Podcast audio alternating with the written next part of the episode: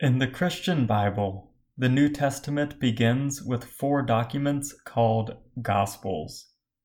The word gospel comes from the Greek word euangelion, which means good news. But what kind of good news? Gospel is the good news that God is sovereign, that although the world might look like it's falling apart, God is still in control. In this vein, the greatest news of all is that the Messiah, the anticipated king that God has promised, reigns. So it was that after the death of Jesus, his early followers preached good news about him, his life, his death, how he brings change to the world, and how he is implementing his reign as the sovereign of the Lord, as the Messiah, the anointed one of God.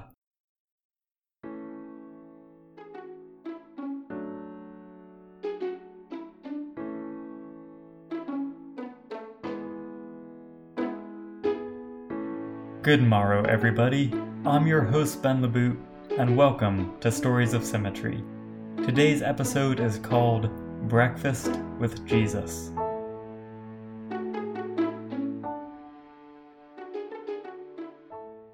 Each of the four good news accounts, called Gospels, are about the life, death, and resurrection of Jesus. But each of the four purported authors the eponymous Matthew, Mark, Luke, and John, had a different relationship with Jesus and was writing to a different audience. Therefore, each gospel focuses on different aspects of Jesus based on what was most important to the writer. Additionally, as an author, how to end your work is very important. What is the last image that you want to leave in the mind of the reader? Indeed, how do you conclude a biography about Jesus the Messiah? Matthew and Luke each concluded his work with Jesus' final moments on the earth. It has been 40 days since the resurrection.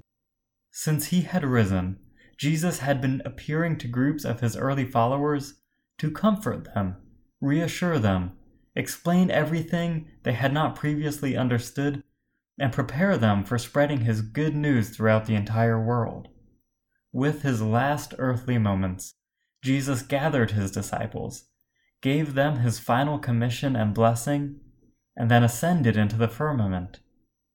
Relaying that scene is how Matthew and Luke ended their Gospels. Mark ended his by describing the scene when it was first realized that Jesus had risen from the dead.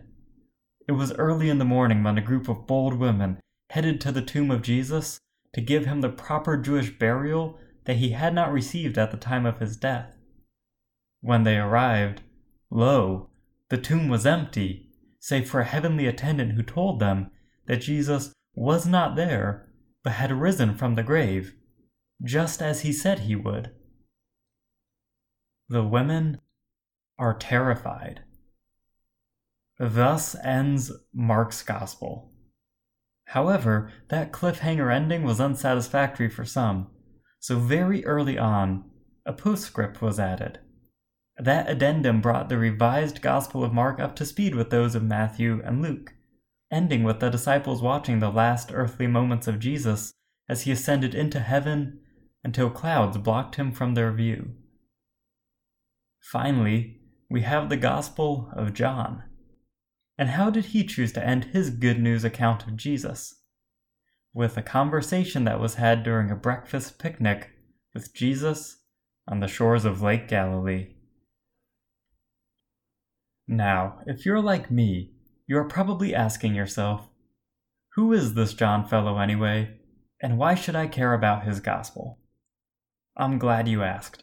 John was one of the twelve original disciples of Jesus, and even more so, John, along with his brother James and the disciple Peter, were Jesus' closest companions. They three were closer to Jesus than the rest of the twelve, and were privy to the most important aspects of his life and teaching. The Church Fathers maintained that John was the youngest of the twelve disciples, and that he outlived the others, living into his 90s. His gospel, the Gospel of John, was the last of the four to be written and was stylized very differently than the other three. The most likely explanation for the stylistic differences is that John was writing his after several or more decades of spreading the good news, and that the lessons learned in that time, along with his accumulated life and wisdom as an old man, gave John a different perspective than the other gospel writers had. And it's not that John's was better or worse, simply different. Thus, with the close personal relationship that John had with Jesus, and with his time as a Christ follower, when it came time to write his account of the life and consequence of Jesus, and with the writing of that document being perhaps the culmination of his life, his opus and gift to posterity and the world. After looking back through all the years and their occurrences, John chose to end his gospel with the story of breakfast with Jesus. Now, let's figure out why. When Jesus was arrested, his disciples were forced into hiding. When Jesus was subsequently executed by crucifixion, his disciples had to reassess everything that they had believed about Jesus. Their lives were abruptly and gravely overturned. Yet, on the morning of the third day, the disciples were told by a handful of the female followers that they had seen Jesus resurrected from the dead. Before too long, Jesus then appeared to the disciples themselves. Eight days after that, Jesus appeared again. Now, we pick up the story sometime after that second encounter. Peter, Thomas, James, John, Nathanael, and two others are in a boat fishing on the Sea of Galilee. They have been casting their nets all night, and now the dawn is breaking, but they haven't caught a single fish. A man on the shore calls out, Ho! Have you lads caught anything? No, we have not. You should cast your nets from the starboard. There you'll get a catch. So the fishermen take the advice of the landlubber, cast their nets from the right side of the boat, and immediately their nets are filled with so much that they can't even haul them in. At this exact moment, Peter realizes that the man on the shore is no stranger. He is Jesus. And being filled with such uncontainable excitement, Peter cries out, It is the Lord! grabs his shirt, jumps out of the boat, and swims over to Jesus on the shore. The remaining fishermen bring the boat and the 153 massive fish that they've just caught. On the sand, they find Jesus with bread and fish atop a charcoal fire. He instructs the fishermen to bring over the fresh fish, and he tells them, Come and have breakfast. For professional fishermen, they could have been better at their jobs, because this encounter was not the first, but the second time we know of when they fished all night without a catch, and then listened to the advice of a random shoreling about where and how to fish.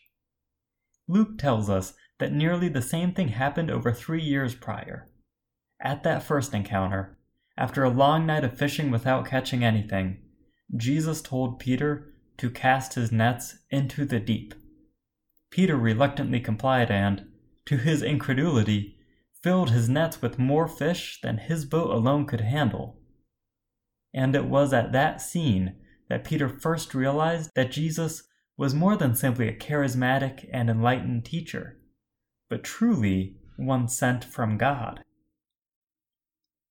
That is why, when the nets became filled with fish at the end of John's Gospel, Peter jumped out of the boat and swam over to Jesus a la Forrest Gump seeing Lieutenant Dan at the dock.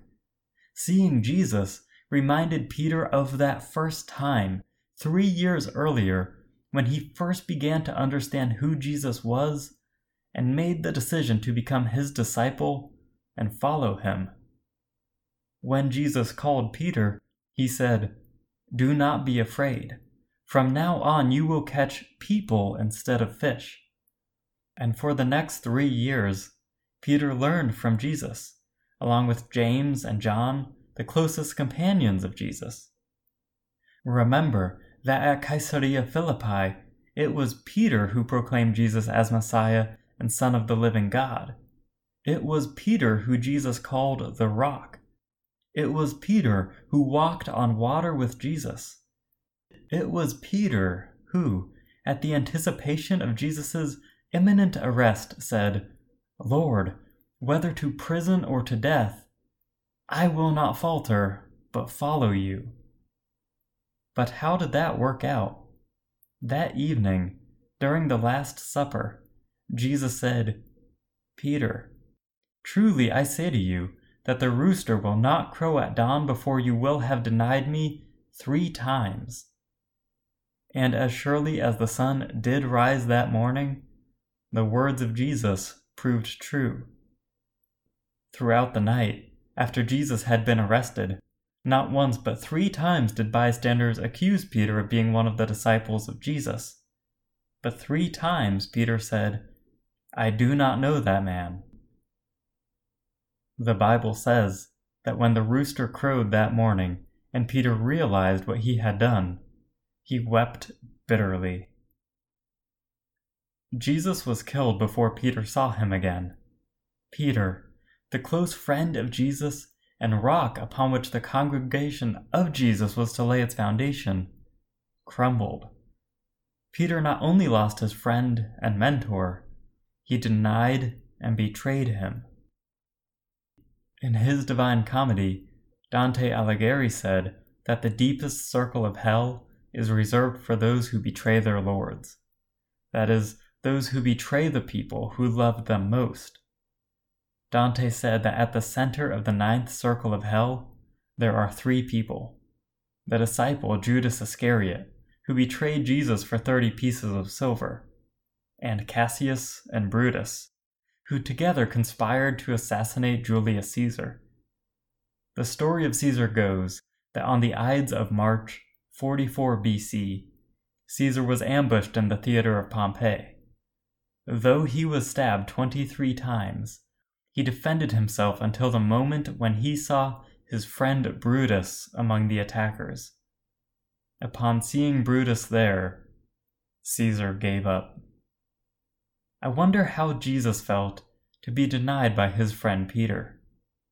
According to Dr. Martin Luther King Jr., in the end, we will remember not the words of our enemies, but the silence of our friends.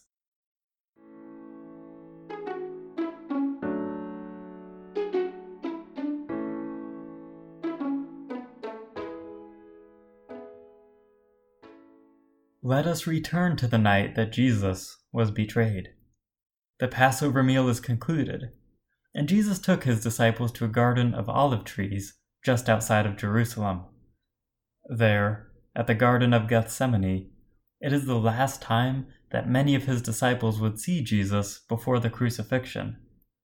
Jesus was arrested in the garden, and his disciples scattered, fearing for their own lives. We don't know where everyone went. We know that Peter denied Jesus three times. We know that Judas hanged himself in shame. And we know that John, the Gospel writer, went to witness the crucifixion. Only he of the twelve disciples watched Jesus die. Probably because he was the youngest and also the caretaker of Mary, the mother of Jesus, and any of the others would have been arrested if present. The thing to note is that the disciples scattered. At some later time t, they met at a house in Jerusalem and locked themselves inside. They had to contend with not only their likely arrests, but also the death of their rabbi. For them, the death was an augury. It represented not only the death of a man, but the death of what they believed. Because they believed that Jesus was the anointed one of God who was to establish a new kingdom. But he never got that chance. He was executed and hastily placed in a grave without even time for a proper ceremony. Eftsoons, though, Jesus appeared to them, glorified and resurrected, to allay all their worries and, what's more, confirm himself as the Messiah and Savior. As Lee Strobel phrases it, The resurrection is the supreme vindication of Jesus' divine identity and his inspired teaching. It's the proof of his triumph over sin and death. It's the foreshadowing of the resurrection of his followers. It's the basis of Christian hope. It's the miracle of all miracles. Jesus appeared to them the first time, and then again eight days later, proving to them that he had both died and resurrected. But even after then, when we find the story that concludes the Gospel of John, the disciples were not out preaching to the world, they were fishing on the Sea of Galilee. They had returned to their former lives, before Jesus, when they were fishermen in the North Country. So, what happened? Did Jesus appearing twice have no effect on them? Let's pick up the story again. Peter, followed by the rest of the fishermen in the boat, made it to shore to find Jesus preparing bread and fish over a charcoal fire. Jesus instructed them to bring some of the fresh fish over, and he told them, Come and have breakfast. During the meal, we don't know what happened. Did they talk? If so, about what? Heavy or light things? We don't know. But after the meal, Jesus said to Simon Peter, Simon, son of John, do you love me more than you love our friends here? Peter replied, Yes, Lord, you know that I love you. Jesus said, Feed my lambs. A second time, Jesus said, Simon, son of John, do you love me? Again, Peter replied, Yes, Lord, you know that I love you. Jesus said, Tend my sheep. Then a third time Jesus said, Simon, son of John, do you love me? Peter was disheartened that Jesus would ask him a third time, but nevertheless he replied, Yes, Lord, you know everything. You know that I love you. Jesus said, Then feed my sheep, Peter. Truly, truly, I say to you, when you were a young man, you used to dress yourself and walk wherever you wanted. But when you are old, you will stretch out your hands, and another will dress you and carry you where you do not want to go. By these words, Jesus was telling Peter, Until now, you have lived your life by your terms, wearing what you want to wear, going where you want to go. But I am calling you to feed my sheep, to lead my congregation. From here on, your life will not be your own, because I will call you where I need you, and I will take you places where you do not want to go. If you are sincere, and you say that you love me, then this is what I require of you. Peter looked across the fire to John and seeing his dear friend, asked Jesus, What about John? Jesus replied, What about him? Do not worry about John. Whether he joins you in this mission or not, whether he drops dead right here or whether he lives forever, what does it matter? This isn't about John. I am asking you, Simon, son of John, Peter, to follow me. After this, the author concluded his gospel with a note saying that Jesus never said that John would live forever. It was only an illustration. Then, the author revealed his identity and ended the work with This writer is the disciple John, about whom Jesus is speaking. And I am now bearing witness to these things, that you may have a true and accurate testimony about Jesus.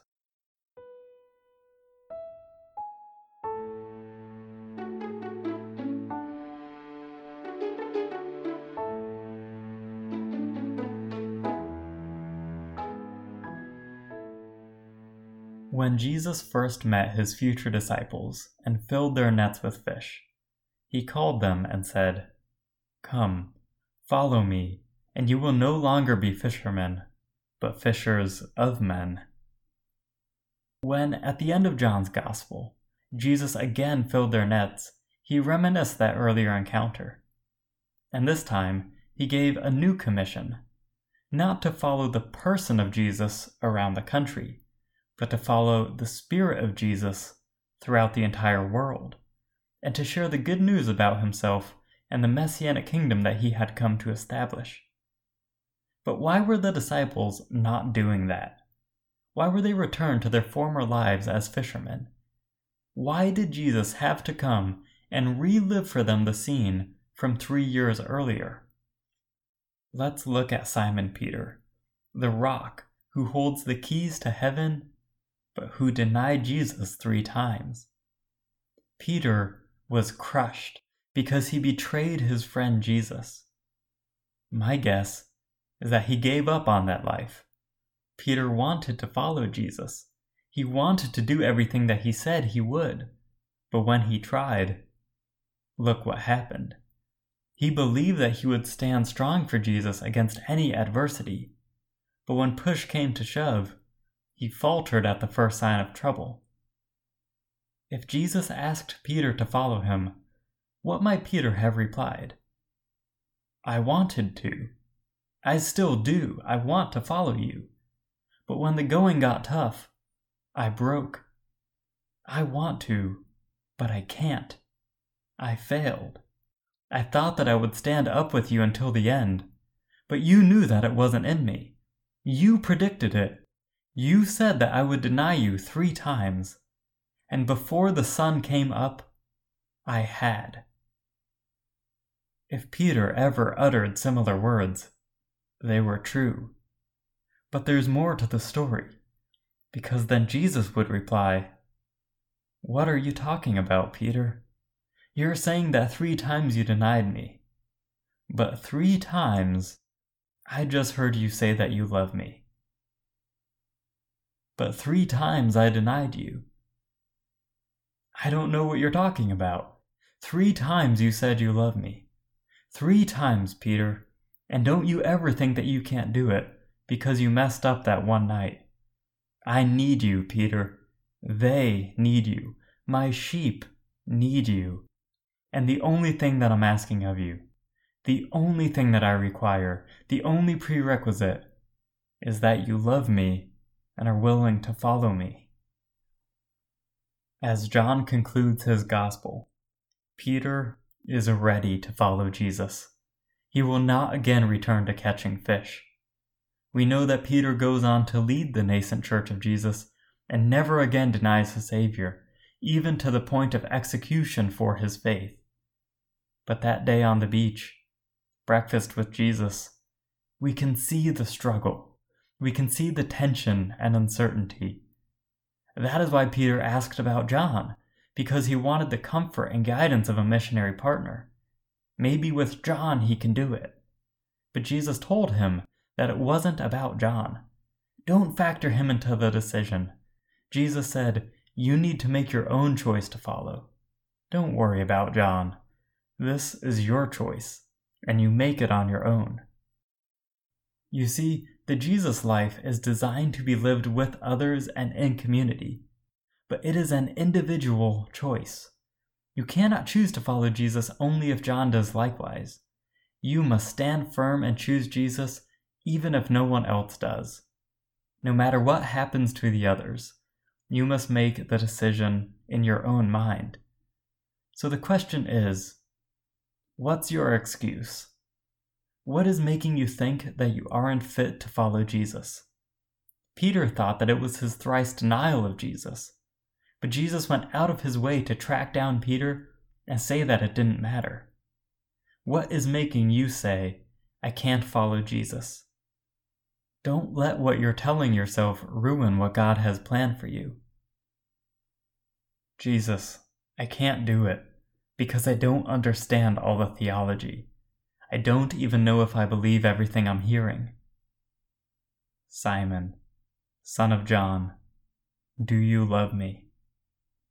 but you don't understand where I'm coming from, my past, and what they did to me. Simon, Son of John, do you love me? But that preacher at that church told me that God hates me, that I'm an awful person. Do you love me? I can't do it alone. Do you love me? I denied you. I said that I hate you.